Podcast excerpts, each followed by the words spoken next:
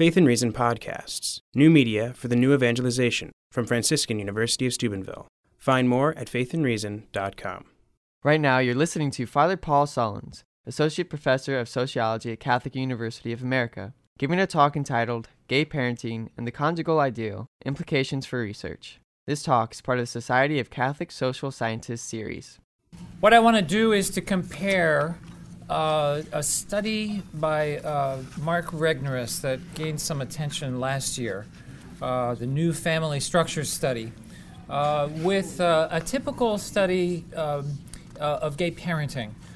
to kind of flesh out some of the points that Steve just made and prepare the way for um, what Maggie's going to say. I call this Gay Parenting and the Conjugal Ideal Implications for Research. So, conjugality requires the joining of complementary sex organs by persons properly disposed to do so. Right? Without such conjoining, and that's the root of the word conjugal, conjoining, according to most natural or religious accounts, men and women lack the particular character of relationship that's necessary for the mutual fulfillment of erotic love. And, this is the point I'm going to be making, also optimal for the raising of children.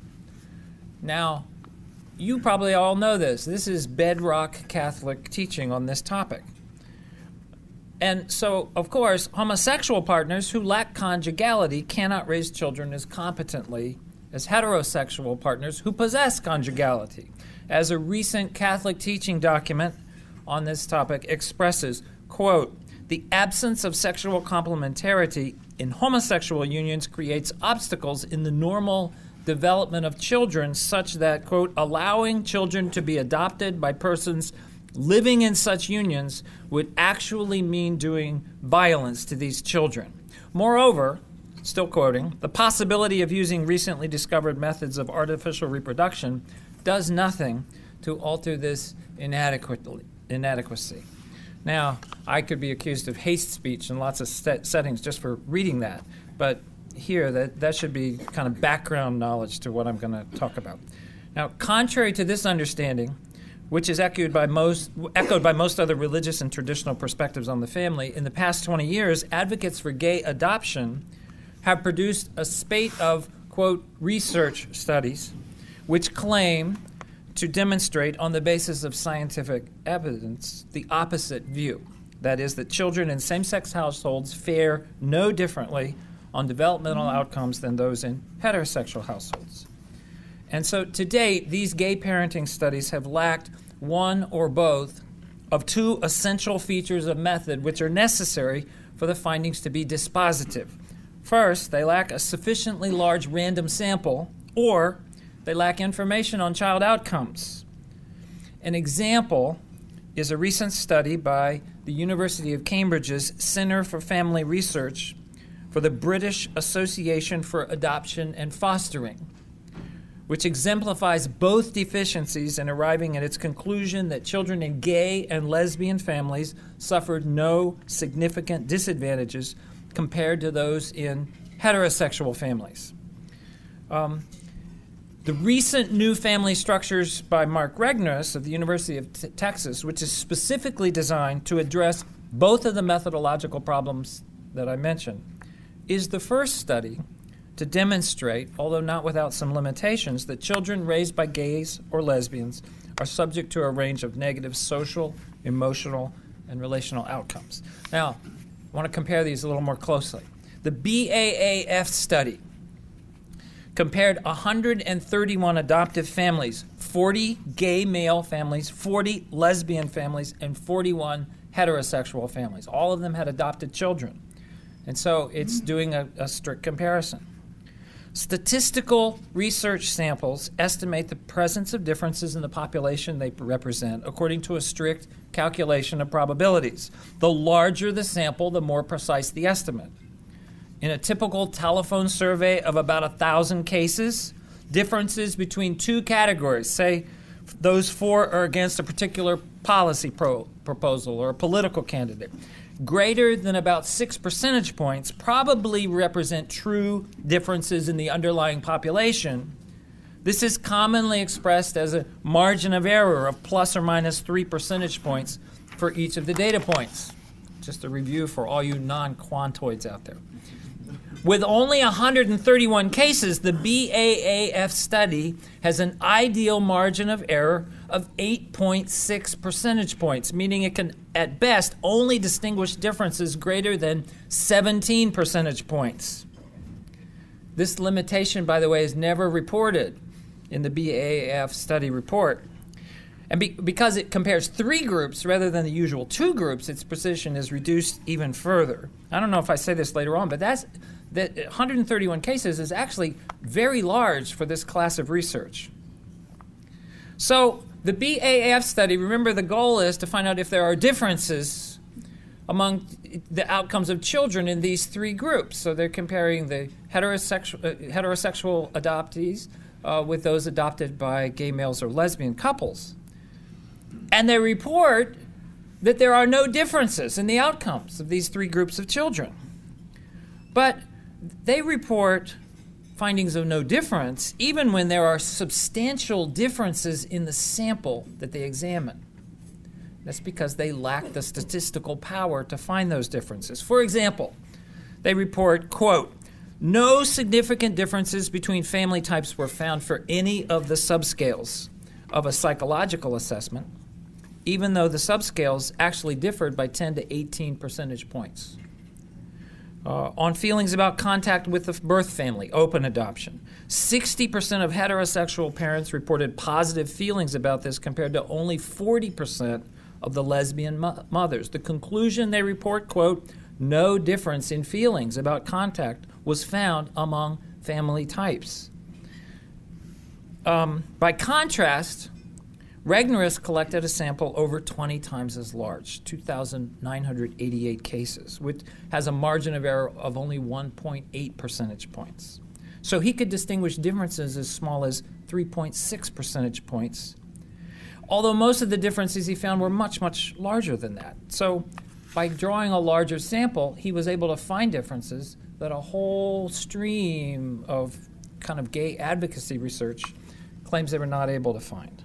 So the second weakness of the BAAF study is the, in the use of the outcome measures. Social scientists have long understood that child development can only be assessed by looking at outcomes.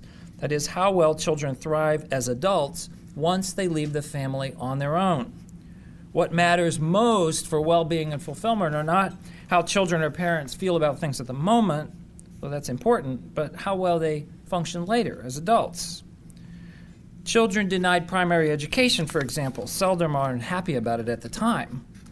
But they find themselves at a great disadvantage as adults compared to persons who had the opportunity to learn to read and write. Um, most problems don't show up until later, but the BAAF study can't follow outcomes into adulthood, and so it can't report those findings. There are other biases. You have a, a recruited sample in the BAAF study recruited through advertisements in gay publications and posters put in gay bookstores and bars. The posters said, Come help us prove that children are raised. Okay, so you can obviously see the bias in that kind. This is called ascertainment bias, and it's rife. By contrast, the Regnerus study draw, drew a, a, a, true random sample. Now, the, I, I didn't forgot to bring it. But the report of the BAAF study is in a glossy booklet, has pictures of little kids and happy family groups on the cover. Um, its point is not to advance scientific knowledge, but the goals of the British Association for Adoption and Families and for the, their gay partners, right? It's not peer reviewed. It is a piece of public relations under the guise of scientific objectivity. And that's really the state of the art until Regnerus put his study out. Um, now, the Regnerus study is a serious attempt to address an important question of social science that results in clear, defensible empirical findings. The BAAF study presents no serious what evidence at all to challenge Regnerus's findings, but this doesn't prevent the BAAF study from being celebrated, as it has been in England, as it has not prevented Regnerus' study from being excoriated, as it has been in this country, by cultural elites for whom the acceptance of homosexuality as normal, and thus the innocuousness of same sex parenting, is an article of faith. Now, although the cultural elites don't know it yet, Regnerus' study is really the wave of the future. I think it signals the high water mark that the high water mark for the approval of gay parenting is near or may already have been reached.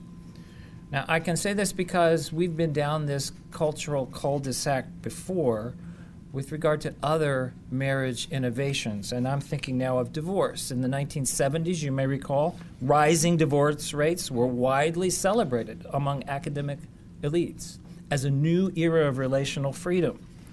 Studies at that time of young children in post divorce households, of which today's gay parenting studies are eerily reminiscent, purported to show that they were faring no worse than comparable children in stable married households. It wasn't until scholars could examine crucial, actual empirical outcomes of children of divorce well into their adult lives that the full trauma and harm of parental divorce for children became evident first through retrospective studies, and finally, I think almost definitively in Judith Wallerstein's 25 year retrospective study that was only published in the year 2000. So today, family sc- scholars widely recognize that divorce uh, is not good for children. Um,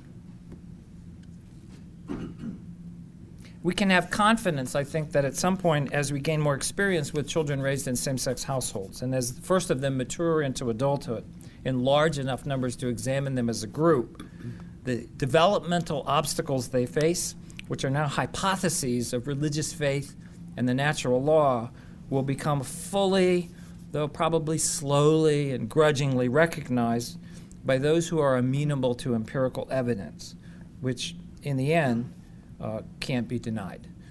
Thank you. Faith and Reason Podcasts, new media for the new evangelization from Franciscan University of Steubenville. Find more at faithandreason.com.